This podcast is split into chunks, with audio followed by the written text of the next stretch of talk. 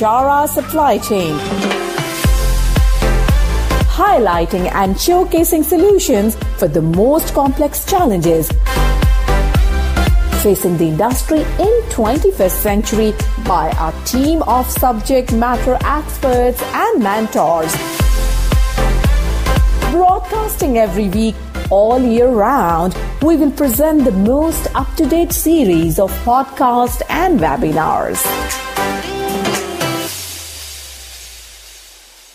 Hello and welcome to another episode of uh, Bichara Supply Chain. Uh, this is Nurhan, your host, and Today's episode, we are going to talk about uh, navigating supply chain risks, and I am now with uh, Jonathan Kempi, uh, CEO and founder of Verify. Thanks for joining us, uh, Jonathan. That's no worries. Thanks so much for having me. It's a, it's a real pleasure to be on the show. It's nice to meet you and uh, to chat with you as well. Mm-hmm. Okay.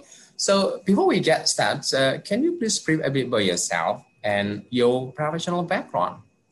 Sure. Well, uh, thanks again for having me. It's a pleasure to be here, and hello to all your listeners from all around the world. I really respect your show and content that you've covered. So, thanks for having me on.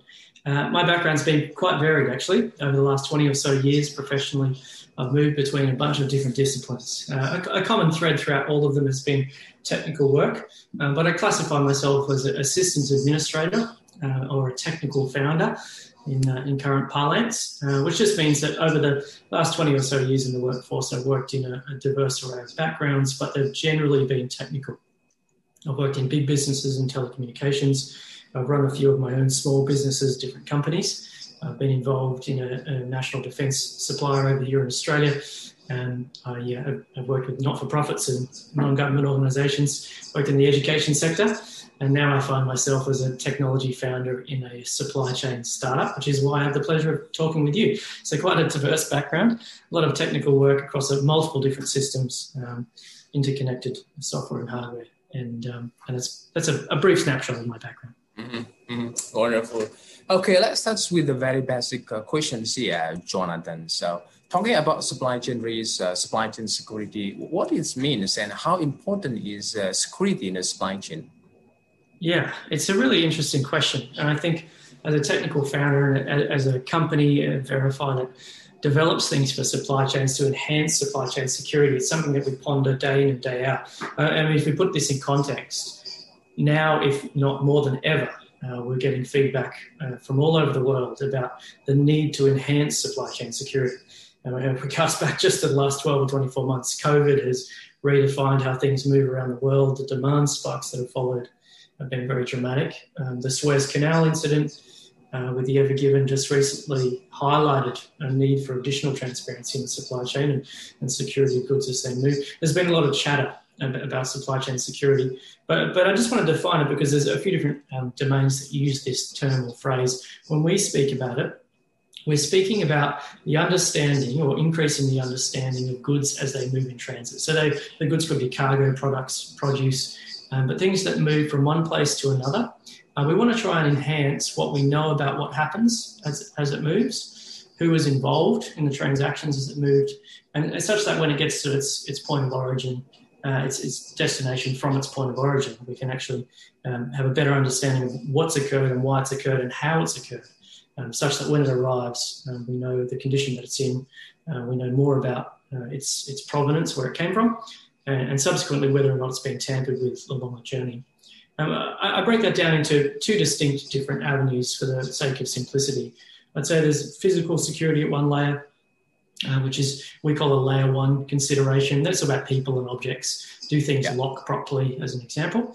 And then mm-hmm. there's a digital layer which sits on top of that, and the digital layer is more about what happens from the information that gets imparted from those physical assets. And, and that flows into, and I think it's an interesting thing for your listeners to consider an economic or brand um, problem that can occur when either of those two things fail. So if there's a problem with the physical layer or the digital layer, it can actually impact a brand and impact the economics of uh, cargo or produce or products that are being sold. So that's how I, I broadly describe supply chain security. Um, you'll notice there's a common theme there, uh, which is data, information. Um, and that common theme is often overlooked, as in, am I getting accurate information about what's happening? Can I trust the information that I'm given? uh, that's, that's a critical element of supply chain security that we like to focus on. Mm-hmm, mm-hmm. And what are some security risks in the supply chain? How can we define, how can we uh, detect and assess it earliest as possible? Mm. Yeah, I mean, if you think about detection, earlier is generally best. Um, so you want to be able to try and detect something um, if you could preempt it, so before it even happened. And yep. systems being developed at the moment which are really fascinating to do that. And a lot of them mm-hmm. surround machine learning and, and predictive analytics. Those sorts of systems can help to improve supply chain security. But being preemptive or proactive is the best way to go. Um, but then detecting as early as possible. And we use a security concept, which is about your perimeter. And we ask the simple question where is your perimeter? And that is, where is the place where a security event might occur, which would cause you the most um, harm, risk, or damage? Um, and so, for a lot of cybersecurity professionals, when they think about their perimeter, um, they can think sometimes close in for supply chains which are global, those perimeters can be quite long and wide and, uh, and quite far apart. And so we have to be conscious of where our perimeter is. And as a concept of security and cybersecurity in particular, um, we want to try and extend that perimeter out so that we know what happens, preferably before it happens.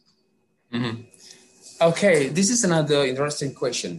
How can supply chain uh, security be improved? uh, can you share some success story from your client about how they improved the security? Sure. Well, if we think about um, physical, digital, and uh, security, and, and, then we consider economic and brand security, you start to realize there's a few common themes there that pop out. One, one of them is about data trustworthiness. So, can I trust the information that um, I've, I've been given? Can I consider all of my options so that I can make the best possible choice? Uh, we're working with a client who needs to consolidate information from multiple sources. It's very complicated. The people that they're dealing with uh, who are handling transportation don't often want to give that information up. So, one thing that we can do to de risk their entire supply chain is to just move all that information into one place that they can access. So, that's an example where we actually increase their security posture just by making things more visible. Uh, another client we're working with um, has a business risk, uh, which is another element of security um, which relates to how their goods uh, transport from A to B and whether or not they can accurately tell if that the goods arrived and when they are to arrive so they can marshal downstream resources in the supply chain. Um, so ETA planning for us is another element. It's a business related element, but it has both physical and digital components to it.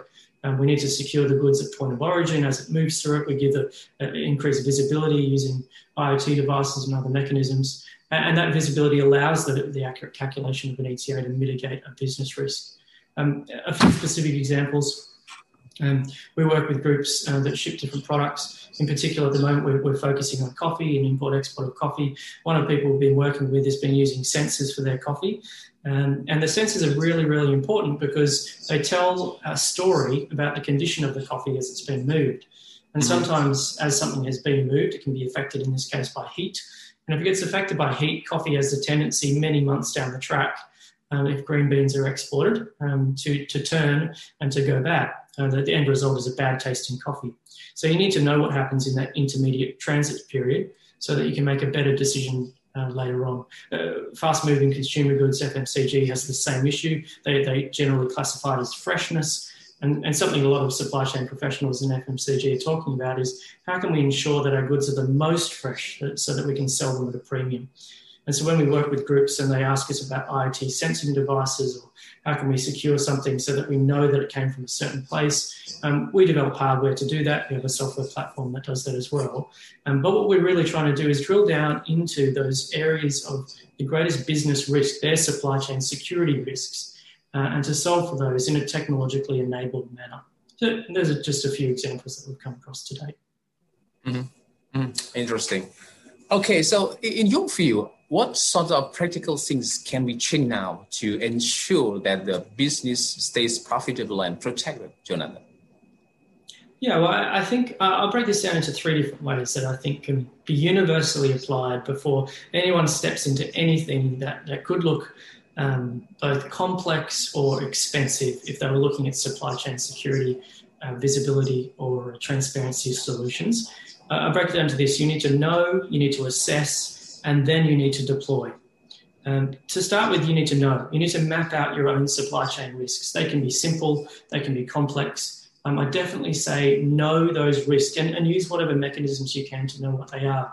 Um, people who attach sensors to things are enhancing their knowledge of what's going on in their supply chain. They can do things like calculate dwell time, they can reduce their cycle time, it can affect their inventory management simply because they now know something they didn't know before. Secondly, as that data is accrued, we like to say that it should get turned into an insight. An insight is knowledge that's evolved from just the raw data that you've discovered. Um, so as you assess in stage two, you want to rank your risks. What's the least uh, risky? What's the most risky? How can I start to mitigate those risks? And then thirdly, as you deploy, you need to build a strategy. And I'd say technology has a lot to say here.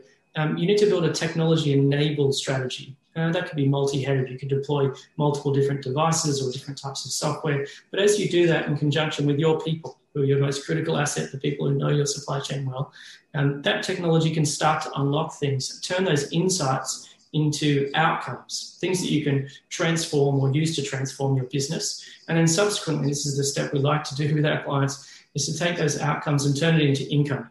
Um, because we want to make sure that as we're deploying anything inside supply chains to increase security, transparency, and visibility, it's leading to more profitability for the people that we're being involved with. Mm-hmm. Interesting. All right. Uh, I actually still have a couple of questions, Jonathan, but uh, we are running out of time. All right. So, uh, but before we close, uh, what what are, are there some key takeaways that you would like to share with our listeners? Sure. Well, I mean, recently we've been seeing the rise of a, of a movement where people have been stepping beyond um, just simply thinking about their supply chains in, in uh, sort of a, a, singular faceted format. And, and, yeah. and, we've, we've seen the phrase, and we were part of the founding group that came up with the phrase sure shoring, which is S U R E, sure, as in I am sure, shoring. It's just like near shoring, offshore, offshoring, reshoring, you hear those phrases. But sure shoring takes it a step further, it steps beyond just physical location. And it talks about security, it talks about resiliency of the supply chain, talks about transparency, visibility, and trust. And I think it's an adequate phrase. It's, it's a more than adequate phrase to describe what we need to think about now with supply chains. We need to be more holistic. We need to zoom out a bit and ask greater questions. Um, we, we see everything from the Suez Canal crisis all the way through to the seafarers that are being abandoned at sea as elements of supply chain risk. And if you don't have an answer to how you mitigate those risks, it can be very complex and be very costly for your organization. And in some cases, we've seen entire brands be massively affected because they haven't just calculated out those things that can be a little bit hidden inside their supply chain. Mm-hmm. Awesome. Awesome. Okay. So, Jonathan, thanks for joining us, and I look forward to speaking with you at another time. Thank you so much. At Bichara Supply Chain, we are committed to driving global perspective to embrace technological adaptation in improving process efficiencies. Don't forget to subscribe, like, and share Bichara Supply Chain. And stay tuned for the latest updates. To learn more, visit our website www.bicharasupplychain.com. Thank you for listening to us. We look forward to seeing you at our next episode.